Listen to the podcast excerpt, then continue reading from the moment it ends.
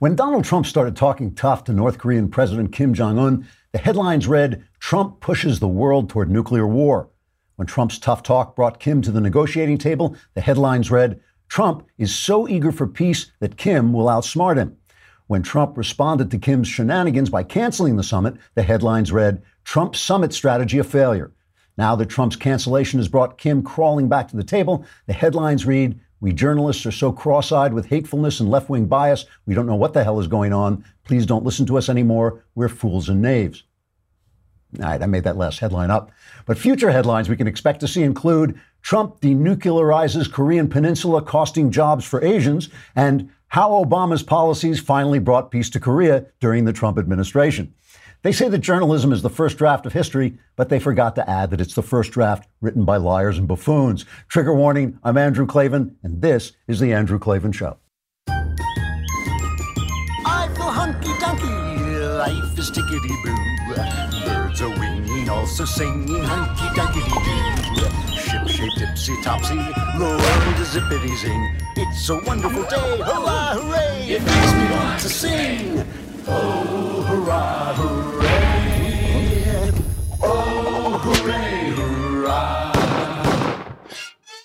All right, welcome back from your Klavanless. Mem- I never know whether to say Happy Memorial Day because it's kind of a solemn occasion, but at the same time, you're having barbecues and summer begins. Mine was not happy. I, I actually usually, you know, my my weekend. One of the perks of my job is I don't have Klavanless weekends because I I just get to take Klavan home. It's one of the things they let me do here at the Daily Wire. But this was a Klavanless weekend. You know, we're all heading to New York to see Knowles' wedding, which is kind, you know, it's kind of a, a, spectacle. It's like a virgin throwing herself into a volcano. And uh, my wife went a few days early to see uh, our daughter, and uh, so I was there alone. I just started working, and I never got out of the house. I never saw anybody. I, I think this is the first time I've opened my mouth and spoken aloud for three days. It was really something else. All right. Uh, You're a mean, mad white man. I am a mean, mad white man. I'm glad to be. I'm glad to be back. Uh, Michael Walsh is here. Michael, I was reading his uh, his introduction. He has all these awards and things. I didn't know. I just hang out with him in bars. I just thought he was. I thought he was some old drunk, but he's actually actually a very accomplished guy. And he's written a new book called The Fiery Angel, which actually is really interesting. I read his last book. Um, you know, I don't know about you, but I genuinely uh, generally get screwed for Father's Day. Uh, you know, my either people are traveling or they just are not around or whatever, and, and guys will never tell you what they want. But now there is a solution: man crates. Man crates are gifts for men that come in tremendous crates that have to be pried open with crowbars and can be wrapped up in duct tape. It's everything a guy wants. He doesn't even care what's inside because the crate is so much fun. But inside the crate, they have things like knife making kits and whiskey appreciation. That's the one I got, the whiskey appreciation one. You got to try this. Your, your, the dad in your family or the many dads in your family will like it. Get your special Father's Day discount today at mancrates.com slash Klavan. And I know what you think. Klavan, how do you spell that? K-L-A-V-A-N, mancrates.com slash Klavan. Now, this is a limited time offer. It's only for Father's Day. So go today, mancrates.com slash Klavan, mancrates.com slash Klavan. You really will enjoy it. There's so much fun stuff, and just opening the box itself is a lot of fun.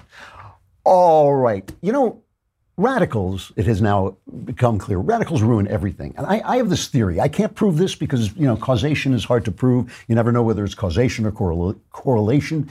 I have a theory that radicals actually show up after real change occurs and attach themselves to their change to win heroism without taking any risks. So this is not, I'm not talking about activists. They're genuine activists. You get a guy like Martin Luther King's an activist. He brings, uh, you know, he gets rid of the inertia to change. People don't like to change, and he makes sure people see how bad it is for people. And they, the, he does marches, and they're um, they're peaceful. And the reaction of the police, the brutality that's uh, unleashed on him, makes awakens the conscience and people says, hey, you know, we got to stop this. Then you get, you know, good laws, civil rights laws, and then things start to go wrong. Do you know that during the time of Jim Crow, some of the worst bigotry in this country, Jim, the Jim Crow South, the fate of black people, the state of the of black Americans got better their uh, employment got more employment, their uh, economy, the difference between blacks and whites narrowed in the economy, their marriages were holding together and their families were holding together, crime was descending, there were more of them moving into the middle class. But then the radicals come along. And the radicals just are putting on a show, and they have to keep making things worse. They have to keep pretending things are bad so they can be her, uh, heroic.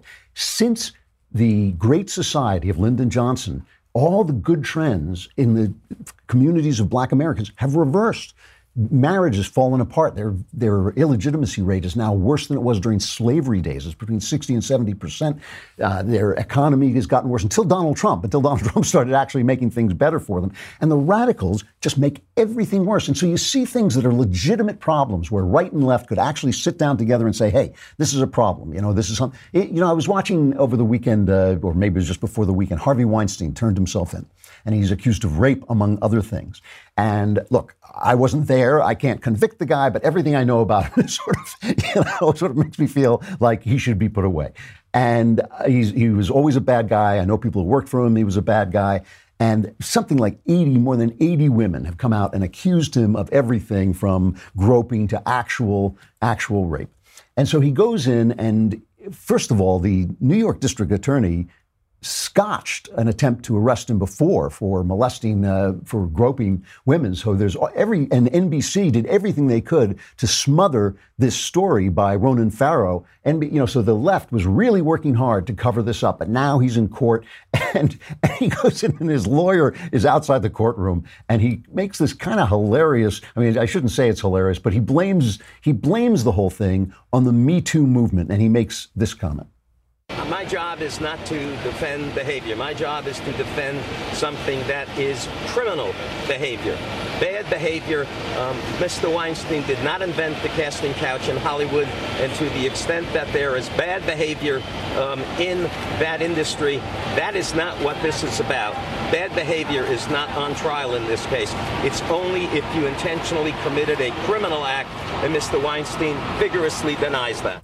So he's he's conflating the bad behavior of Hollywood, the casting couch, with rape. Right? He's be you know conflating that, hoping that it'll all get kind of uh, messed together. But the other people who are doing that are the Me Too people. The, the fact that the radical feminists have taken radicalism, it ruins everything. The fact that the radicals have taken over the Me Too movement and made everything that men do seem toxic and you know it's all men's fault and men, men, men it, it, it's, it, it, make, it trivializes the fact that people were actually raped by this guy, if indeed they were. Let's say they were allegedly raped by this guy. That's, that is not a trivial thing. And they come after Morgan Freeman. And this, it really bugs me, you know. Maybe he did some stuff that was creepy. They had this one thing that they're putting out saying Morgan Freeman makes creepy comments.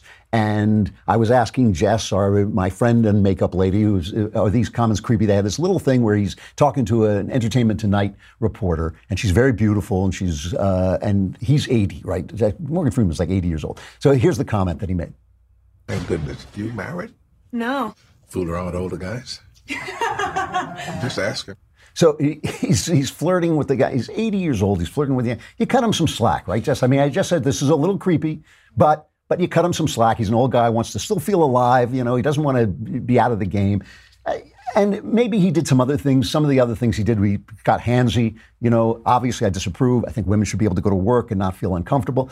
But, but, you know, this stuff, the thing about this is the left created the culture in which this takes place. This is the first thing. The left created the culture in which, in which things took place. The radicals who told us that our sexuality needed to be free. We needed to be loose. We, you know, just we should do anything. The people who told us that women and men were the same, that women should have the same kind of sexual freedom that men have. All these people, the radicals who attached themselves, because this is true of the feminist movement too. There was a point. There was a point where women said, "Hey, you know, we've got a lot of technology. We've got birth control. We can expand our influence and our field of operation. We don't all have to be housewives. We can get out in the world."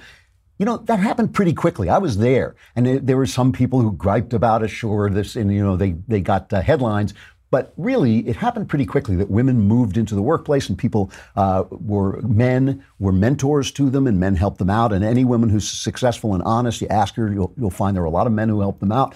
But it's the radicals who then attached and were start- started burning bras, started yelling at men for opening doors, started saying that men, it's all men is the problem. Let me show you. Let me show you the way Hollywood works in open, openly. Okay, here's a cut from I think it's like 2001. When did that picture "Beautiful Mind" come out? It was like around, then, yeah. around 2001. All right, Jennifer Connelly, who I think is one of the the it's certainly at this point was one of the most beautiful women who has ever worked in Hollywood. I mean, just a stunningly beautiful woman. She goes on to promote her film, and she's on with David Letterman, who we now know was abusing his aides, was sleeping with everyone around there, who created an atmosphere where you basically felt that you had to put out for David Letterman. Really creepy guy. Now back on Netflix. No pain, no get, because Letterman was always on the left.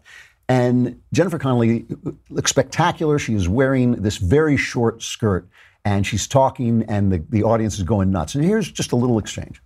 I'm getting a lot of claps here. What's happening?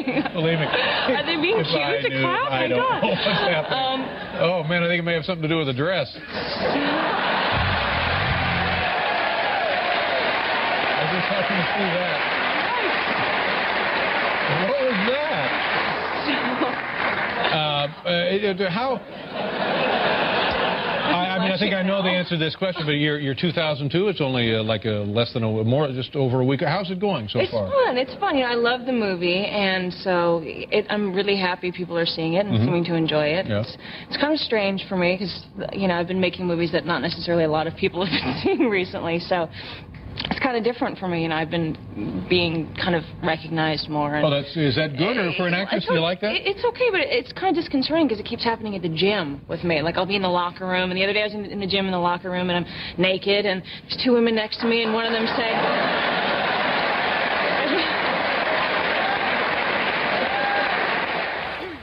Okay. So that's the culture in which all these guys are operating in right now. They're applauding for her being naked. She knows what she's doing too. You know, this is this is a transactional thing. She's an extraordinarily beautiful woman. That's why she's in the movies. That's why we're watching her movies. You know, she's also she's a terrific actress. But her beauty, part of being an actor or an actress, is how you look, right? You know, you don't have like you know. There's an old. Uh, Cook and Moore routine. Peter Cook and Dudley Moore used to do this routine where a one-legged man shows up auditioning for Tarzan, and the guy has to explain to him that he can't be Tarzan because he only has one leg. And Dudley Moore is hopping around on the stage, going, "What do you mean I can't be Tarzan?" And you know, part of being an actor, one of your tools as an actor is how you look. You know, a guy like me who writes stories, who writes books, I can write about handsome, daring guys without having to look like a handsome, daring guy. Harrison Ford can't. He has to look that part of a handsome, daring guy. She is you know, using one of her tools, which is her beauty, to excite the crowd, and the crowd is going back and forth. Meanwhile, we know that Letterman is actually a bad guy and mistreating women. All I'm saying is, in that in that um, atmosphere, this atmosphere that left created with their radical attacks on our sexual mores, in that atmosphere, guys like Morgan Freeman are just guys. They're just ordinary people. If we lived in the Victorian age, and we may yet, if we, but if we lived in the Victorian age, guys like Morgan Freeman would be a little bit more circumspect. They wouldn't be doing this. They, but I, am sorry, I, if you're going to drag that guy in if, and compare him to Harvey Weinstein, then all you've done, as far as I'm concerned, is trivialize Harvey Weinstein, who actually may have done something really bad. The thing, the thing, the reason I bring this up is I bring it up for political reasons is because I feel that the Democrats are now radicals. They are radicals. They're radically anti American. They're radically anti social norms. They're radically anti our military. They're radically anti everything that we believe in. And even though they have plenty of things that they can pick on Trump about, he's a big mouth, he can be rude, he says things sometimes, he's very, what's the word, imprecise, I guess would be the word to use. He doesn't, he doesn't always hew strictly to the truth. I don't think that's why they attack him so viciously. I think they attack him because he is tapped in to the anti-radical vein of normal American life. He is, ta- you know, I was listening to his uh, very beautiful Memorial Day speech. He sent out a tweet saying, "Isn't it wonderful on Memorial Day that our soldiers, the, the soldiers can basically say, well, look what we've defended, the job, the, the economy's doing so well, we're moving toward peace in Korea." And everybody said, "Well, he made Memorial Day about him," you know. Okay, fair enough. But so did Obama, and they never picked on him. But his speech was quite beautiful. And let's just listen to a little bit. I won't play all of it because I, I, understand these are, you know, sentimental. I don't want to sit here and burst into tears and make a fool of myself. But uh, play cut number 10. They fought and bled and died so that America would forever remain safe and strong and free. Each of the markers on that field, each of the names engraved in stone, teach us what it means to be loyal and faithful and proud and brave and righteous and true. That is why we come to this most sacred place. That is why we guard these grounds with absolute devotion. That is why we always will remember. Because here, on this soil, on these grounds, beneath those fields, lies the true source of American greatness, of American glory, and of American freedom. Really good speech, really well written speech. Now, I, I feel that this that Trump really does feel this way. He has a visceral love for the country. He has a visceral feeling for the country. I'm not saying he's a great guy. I'm not saying his business dealings were uh, all in a row or whatever. I'm not saying he treated his wife well. Nothing. But I do think he has this visceral love of country. And you know, you remember the old the old poem, "Breathes there, lives there a man with soul so dead who never to himself has said, "This is my own, my native land." You know, there's something that we all feel, this visceral feeling. The left has left that behind. And if you don't believe me, see, they, they, they will make this speech on Memorial Day, but that's the rest of the year. All they do is attack this country. Remember when the war on terror was on? Remember every movie. There was one movie after another. Uh, in the Valley of Elah, Lions for Lions. In the Valley of Elah, the, the uh, guys were going to uh, to Iraq, and it was driving them crazy, and they became serial killers. Lions for Lambs, they were fool, foolish people. The military were foolish guys whose patriotism was being abused by evil Republicans, played by Tom Cruise. Redaction, military were uh, rapists. They were raping I- Iraqi women. Rendition, our spies were uh, abducting innocent Muslims and uh, torturing them, sending them off for torture. That was rendition. They made at least a dozen. Green Zone was another Matt Damon where we found out that the whole um, weapons of mass destruction thing was a scam. They did this again and again and again, and then they had the incredible gall to start that thing. We've got your six. You know, if you come home because they they can deal with the military as victims. You come home and you have PTSD. We've got your six. Well, screw you, you know? I mean, when you were making vehicles of propaganda while our guys, of anti American propaganda while our guys were in the field, and they didn't realize why these movies kept bombing. And when Clint Eastwood made American Sniper and it was this huge hit, suddenly, oh, gee, we didn't realize that people wanted to see war movies where the Americans were the heroes. That really is radical. It is radical not to love your country, even on just a visceral level, just a, an organic way. And so they keep getting like, the same thing is true with immigration. Same thing is true with immigration. Listen to the president making a perfectly rational case about illegal immigration. We all agree on the need to better secure the border and to punish employers who choose to hire illegal immigrants. Uh, you know, we are a generous and welcoming people here in the United States, but those who enter the country illegally and those who employ them disrespect the rule of law uh, and they are showing disregard for those who are following the law. Uh, we simply cannot allow people to pour into the United States undetected, undocumented, unchecked, and circumventing the line of people who are waiting patiently, diligently, and lawfully uh, to become immigrants in this country. Okay, not this president, not making it perfectly rational. senator, uh, the president, last president, when he was a senator and still trying to be an American and still trying to sound like an American. And now their idea is basically, you know, let everybody in. And that's why they get maneuvered into doing things like supporting MS-13. You know, the New York Times is lying about this. They put a, they had a fact check. They said uh, New York Times fact checker Linda uh, Q Q I U. I don't know how to pronounce it. Uh, she she put out this thing that says it's false. Democrats have neither cheered uh, Mr. Trump's withdrawal from a summit with the North Korean leader. Kim Jong un, nor have they ever defended the violent gang MS 13. But they have. We played Nancy Pelosi talking about how wonderful they had the spark of, of divinity in them. But over the weekend or right before the weekend in my neighborhood, West Hollywood, they were they gave uh, Stormy Daniels the key to the city. Now, part of this is gay stuff. West Hollywood is just an incredible, it's like a gay ghetto almost. But this guy, uh, Fleccas talks. He does a he does YouTube stuff. He goes in and he interviews people, uh, and he asks them about their feelings or about hearing MS-13 called animals. Did you hear him call MS-13 animals? Yes, I did. What do you think about that? I think he's a pig. An animal. I mean, you know, you smell your own, I guess. Maybe not all people in that group are animals. No, they're not animals at all. They're human beings just like all of us. I think he's a pig. He's just using that as an excuse to, I don't know, justify his being such a racist. And then this week, Trump made the comment about MS-13 being animals. Did you hear about that? I did. What do you think about that?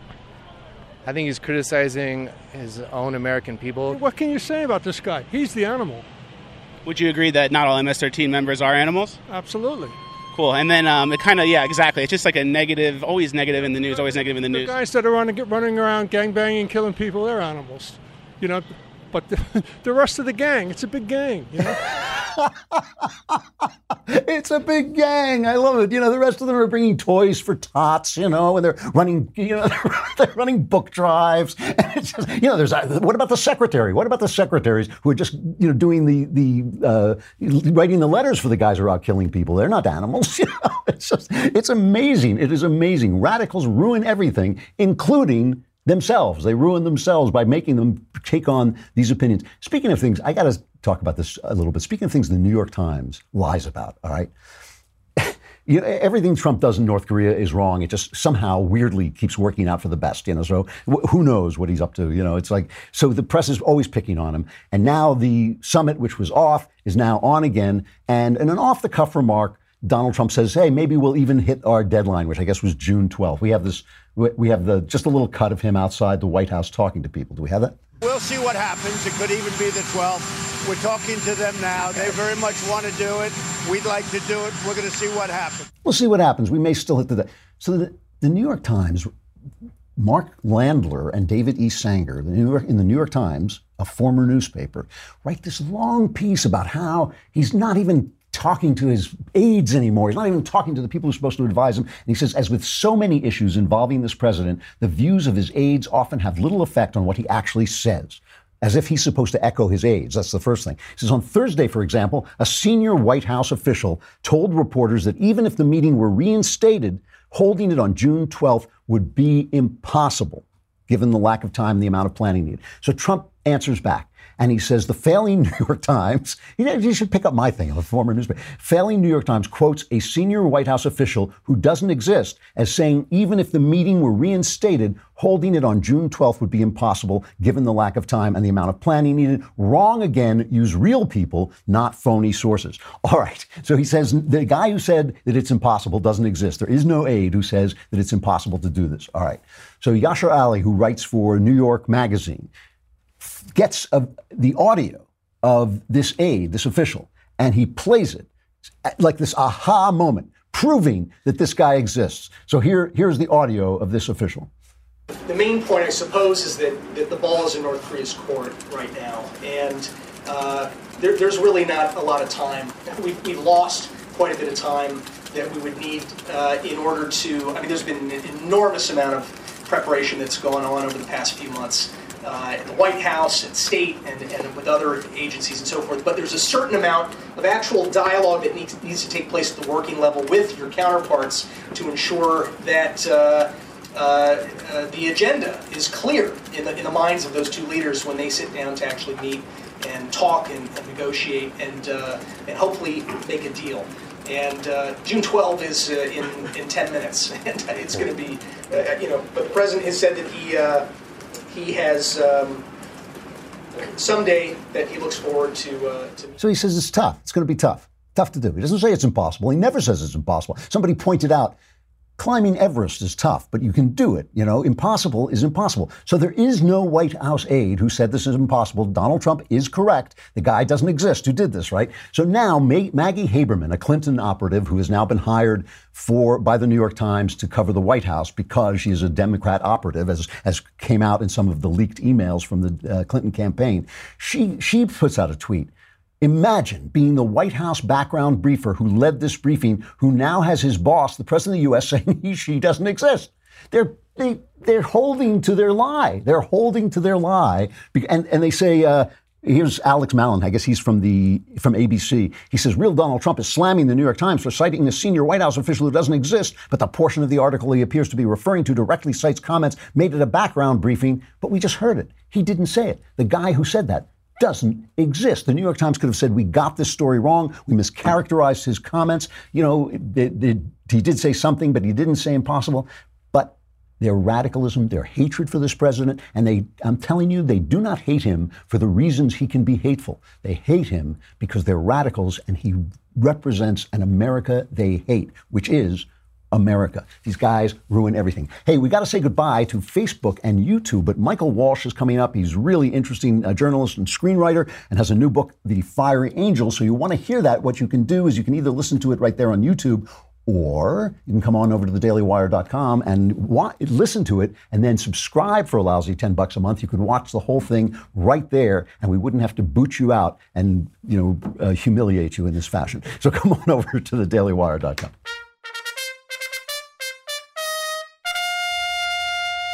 All right, who have we got, Mike?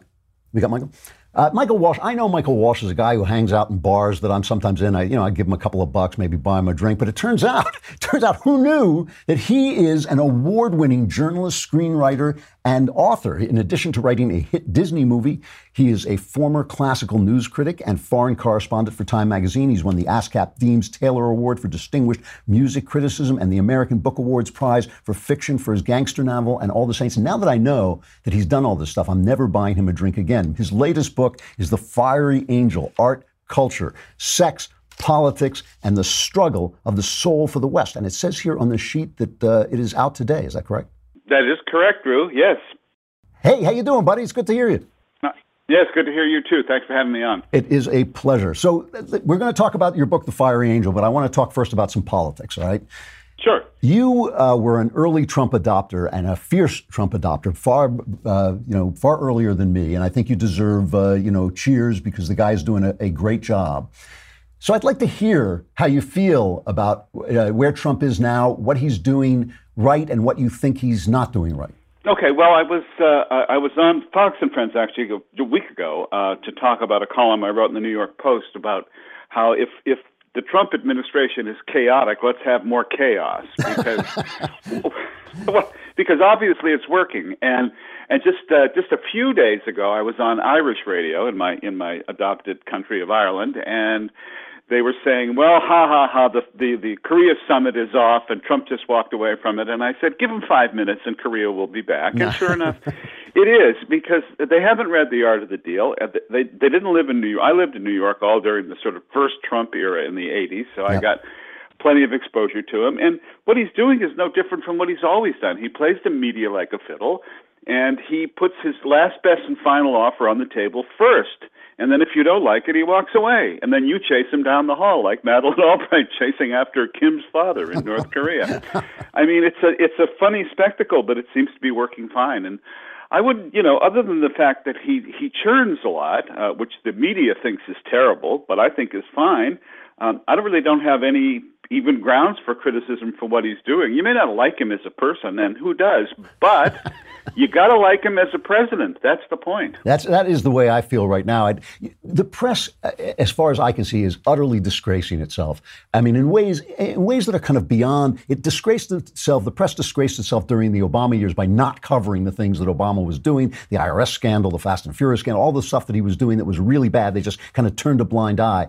But this You mean like Benghazi? Yeah, I think yeah, there was a little Benghazi a thing little too Benghazi there. yeah. going on. A lot of, a lot of, yeah, you know. And I, I, I heard they've been spying on the Trump campaign, but we're not allowed to call him a spy.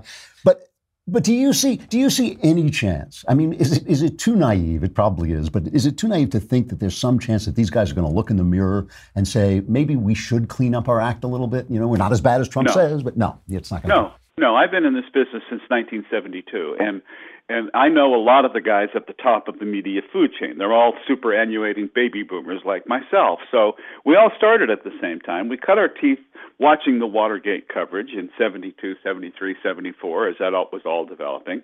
and they they will never go back on their core principles, which is to despise conservatism, America as founded, and Trump as the embodiment of that. They just won't do it. They'll go down with the ship. They'll go down. So, yeah. last question about this, and then we'll get to your book, uh, The Fiery Angel. But uh, do you see any when you talk about the fact that you don't like Trump, and, and you know Trump is a hard he's a hard guy to like. I mean, I wouldn't leave him alone in a room with my daughter. He's you know he, he is a, a, strange guy. Do you see any disadvantage of that? Well, this is the thing we hear from the never Trumpers and the former never Trumpers that that we yeah. are making excuses for behavior so that we that, that and we won't be able to criticize the left for this behavior anymore. Oh, that's the stupidest argument of all time. I mean, honest to God, grow up, people. And I'm talking to Ben Shapiro and Erick Erickson and all and, and David French and and uh, uh, whoever else has been peddling this since the day Trump got elected. This isn't a morality contest. We are not elect- electing the Pope. We are not electing the Pope. We just elected the Roman Emperor to sort things out. These people have got to get over themselves. I frankly find that argument incredibly offensive and, and very juvenile. Wow. Okay. All right. And we're not allowed yeah, to criticize. I do. I'm sorry. I, but no. you know how I feel about this, Drew. Yeah. I, I, know. We're not allowed to criticize Ben Shapiro. He's paying for the phone line. So we. no. Oh. And I, I, I actually love Ben, so I, I, I, I will object. But here, let's talk about the fiery angel.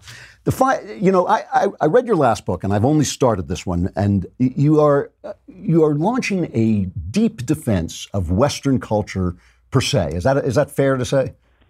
Yes, that's absolutely true. It's a crusade, and I decided to use the word crusade. Uh, I, I, I, am a, a proud, if honorary, graduate of St. Louis High School in Honolulu, Hawaii, class of '67, and we are and remain the Crusaders. So, I, crusade is good enough for me. So, w- give me a sense. Give it, give me the short version of what it is about Western culture that you find unique. Uh, well, let me put it this way, Drew. I, I again, I grew up in a military family. Uh, I, I, did, I moved every two or three years. So I'm in large respects an autodidact, which is you know both a strength and, a, and an egregious failing, uh, which means I had to come to culture myself. Luckily, I was a talented pianist and musician, so I won a scholarship to Eastman and the Eastman School of Music, uh, where I practiced, the, you know, learned, learned the piano and the musical trade. But I, I had to come to culture on my own. And to see it now being stripped away from us after working all my life to to master it insofar as I have, uh, I take that personally too. So this crusade is partly a rebellion against the trashing of everything that people of our generation, and I know you're 30, 40 years younger than me, but I just use that to make you feel like you're part of this conversation. Thanks. Uh, that, that we grew up believing to be true. And furthermore, it is true. Furthermore, the Western civilization is the best thing that ever happened to planet Earth. And to see it now denigrated and demeaned and called racist and homo, all these Marxist isms uh, is just intolerable. So I wrote Devil's Pleasure Palace in 2015. It turned out to be a surprise hit. And so Roger Kimball, who was a mutual friend of ours, uh, commissioned the second book, which is The Fiery Angel, which is out today. And this one is more prescriptive. It's less an, an analysis of the cultural Marxist revolution that is tearing down Western society, and more of a here's how you fight back. You have to know these works of art because, as I like to say, there's more wisdom in Homer than in the Kennedy School of Government about our political situation. I mean, that, that is certainly true. I, I have a very similar uh, background in the sense of having come to culture on my own. I mean, even though I went to college, I didn't get anything out of college except the books, which I then proceeded to read. And I, I had the exact same experience of thinking, oh, oh Lord, this is really uh, the pinnacle of human life, is the pinnacle of uh, human achievement. But there's a, there's a very distinct religious fervor. I mean, you use the word crusader jokingly, but at the same time, you talk about the fiery angel. You talk about um, you, you talk about culture as if it were conveying a deeply religious meaning. Isn't that fair to say? Yes, it's absolutely. excuse me. It's absolutely fair to say. And in the Fiery Angel, I went into a lot of religious stuff. Now, I know you're a convert to Christianity. You wrote that wonderful book called The Great Good Thing, which, by the way, I recommend to everybody oh, to read. no, it's just spectacular. Uh, but I'm a cradle Catholic, so I I also grew up in that environment and. Uh, I've thought about this whole notion of God and man and where are we going and all, all that sort of stuff from both a religious and an artistic point of view. But the point I want to make is that the basic thrust of Western civilization, I believe, is the heroic narrative. We're all the heroes of our own movie. We're not cogs in a machine. You know, we're not just ants in the ant hill. We're individuals with our own story. And that is the basis of Western religion, certainly the basis of Judaism and Christianity. But it comes even before there was Western religion, is my point, that it's something so deeply buried in the human psyche that I think it's a plant from God. So reversing ontog- ontogeny recapitulates phylogeny, I like to say. Phylogeny recapitulates ontogeny. and there's a sentence you can't wrap your tongue around three times in a row. You know, it actually is, it's a wonderful point, and I noticed it in The Fiery Angel, that, that some, so many of the things that are conducted to us through Christianity were in uh, the classical world. I mean, I frequently think of Plato and Aristotle as the uh, Goyish prophets. You know that they were they were prophets before we had Jewish prophets, or at the same time we had Jewish prophets, and and really uh, informed a lot of the Christian culture that finally came to us.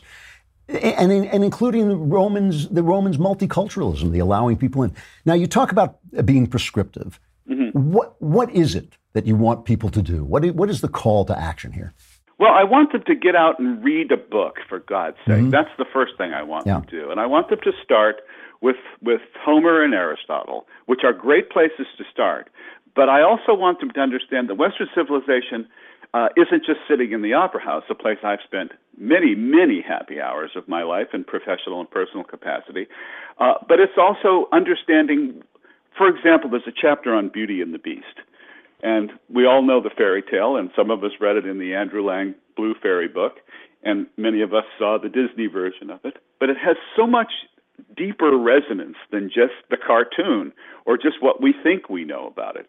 So read that and then understand what it's actually trying to tell us. I also spent some time in this book. Uh, this is the X-rated part of the book um, with the Arabian Nights, the Thousand and One Arabian Nights, uh, as translated unexpurgatedly by Richard Burton, Sir Richard Burton. And you will be stunned. Have you ever tried this? Oh, Pick lo- up the Arabian Nights I love it, at yeah. random, at random, and you will find pornography at on every page. It is it, it, it the the sexual dysfunction of the Muslim culture is so spectacularly revealed in the pages of what you think of as Ali Baba and the Forty Thieves. It's just amazing. So I picked three passages almost at random to show you why Islam has such difficulty integrating with the West because our notions of the equality of the sexes are very Christian and come from Aristotle and Aquinas to us. But Islam rejected that, even though it translated Aristotle, it didn't learn the lessons of Aristotle. And it's one of the reasons these two cultures are so antithetical. It, it- you know, it is. I, I love the Thousand and One Nights, but the whole story is a woman telling stories to keep from getting killed because the guy kills his Yes, wife every right. night. You know, yeah. So is, Right, is and it- she she breaks off right at the good part every night. Oh, every night cool to keep him going. That's right. Yeah. What- So, so is there anything you talk about uh, the culture uh, coming under assault? But is there anything going on that you like? Uh, there are things that, aside from going back to the old operas and the old plays, uh, anything on TV that you're seeing that you enjoy? Well, I think well, there's a connection. What, what I'm trying to get at here is that there's a through line from all of these stories. I mean, there's only you know a handful of plots, and Aristotle lays them out in the in the Poetics. You know, especially the movie structure plot, beginning, middle, and end, reversals of fortune. Everything we know as screenwriters drew is in Aristotle. So what I want people to do is look, you know, look at Breaking Bad for God's sake. It's like a five-year Shakespearean tragedy, right? Charting the the downfall of a good man who turns evil. And many of the, I'm watching The Walking Dead. At this point, I don't know why, except that I feel like one of the zombies, and I'm waiting for someone to put me out of my misery. Uh, but we do, we sort of admire the plucky band of heroes staving off this seething mass of, of pod people.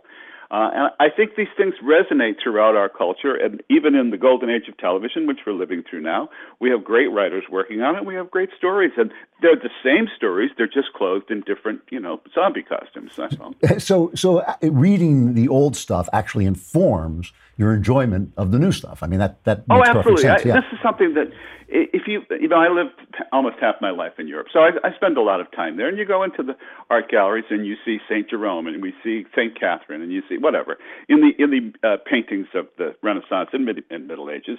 And if you don't understand the Bible, you don't understand anything about what you're looking at in those pictures. And therefore, you don't understand when those characters come back, as they do constantly, in contemporary fiction.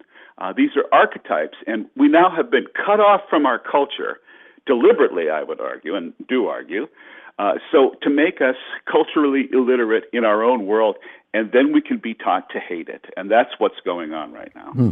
Michael Walsh, the author of The Fiery Angel Art, Culture, Sex, Politics, and the Struggle for the Soul of the West. Michael, it's good talking to you. I don't see you enough. I uh, hope to see you soon. Oh, I'll be back in LA sooner than you think. the drinks are on you. So, Thanks. So I'll, I'll, I'll, I'm looking forward to that drink, by the way. All right, we'll do it. Thanks. Okay, anytime. All right, uh, it is nice to talk to him. I, you know, I, I used to bump into him all the time, and now uh, I don't see him that much. Sexual follies.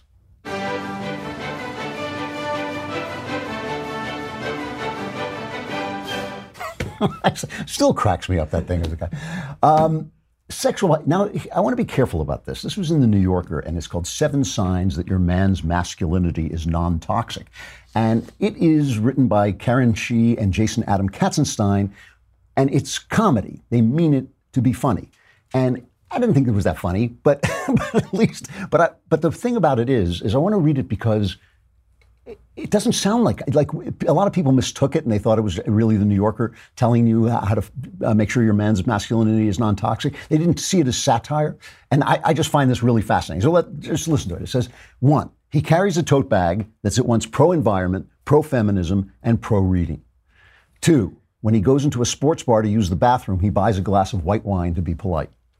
Three, he openly cries during Pixar movies, even the parts that aren't sad, just beautiful. that one's pretty funny. Four, he opens doors for women at work, but they're metaphorical doors, like the ones that lead to promotions. Five, he la- laughs calmly when called a cuck. He laughs loudly when women are funny. He does not laugh when men are not.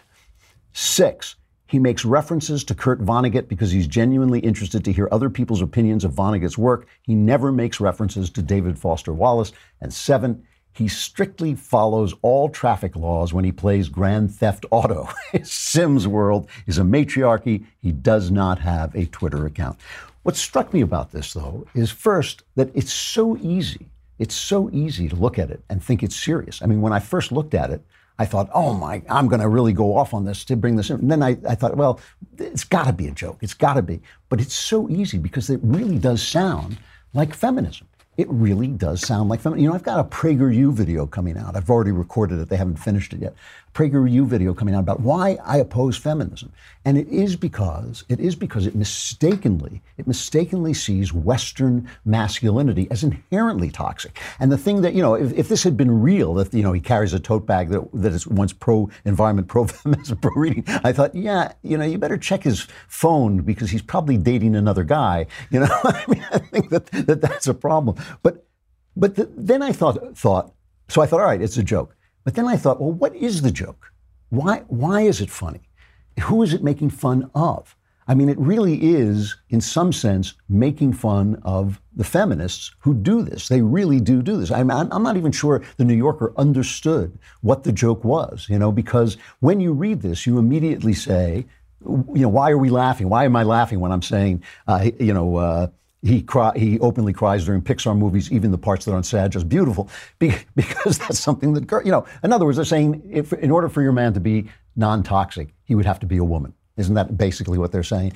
And it's it's only funny. The only reason it's funny is because the feminists are really saying this. The feminists are really saying it, and it goes back to what I was saying about Morgan Freeman. I don't mean to just defend Morgan Freeman. I don't know what he's like when he, I've never been around the guy. I don't know what he's like. But he is a terrific actor. He's been a wonderful presence. He's been a contribution contributor uh, to our culture, and I think when you pick on guys for just being guys, and you know there is this kind of edge to being a guy, just living as a guy. I think that you are doing serious damage to a world that has been essentially wonderful for women. Really, the, the West, Western civilization. Hey, you know, it just occurred to me because we've had this holiday, I forgot to promote the mailbag. I, you know, so I've got it. It's tomorrow that means that means that your problems could be over f- tomorrow. I mean, all the things that are troubling you could be over tomorrow. So listen, you've got to get your stuff in. Here is how you do it. You go onto thedailywire.com, you hit the podcast button, you hit the Andrew Klavan podcast, and there's a little mailbag symbol in there, and you press it and can ask me anything you want. Ask me about your personal life, ask me about your political views, ask me about uh, religious stuff. All my answers. I mean, this is a good deal, right? You have to be a subscriber. So you have to be a subscriber. You've got to pay the lousy 10 bucks a month. But but look, listen to this deal. All my answers are guaranteed correct. They are guaranteed 100% correct and will change your life on occasion for the better. So do not miss out on the mailbag. That's tomorrow. I will be here, and then I'm off to New York to watch this poor girl marry Michael Knowles. I know, I know, it's sad, but life is not always happy. You know, what can I tell you? I'm Andrew Klavan. This is The Andrew Klavan Show.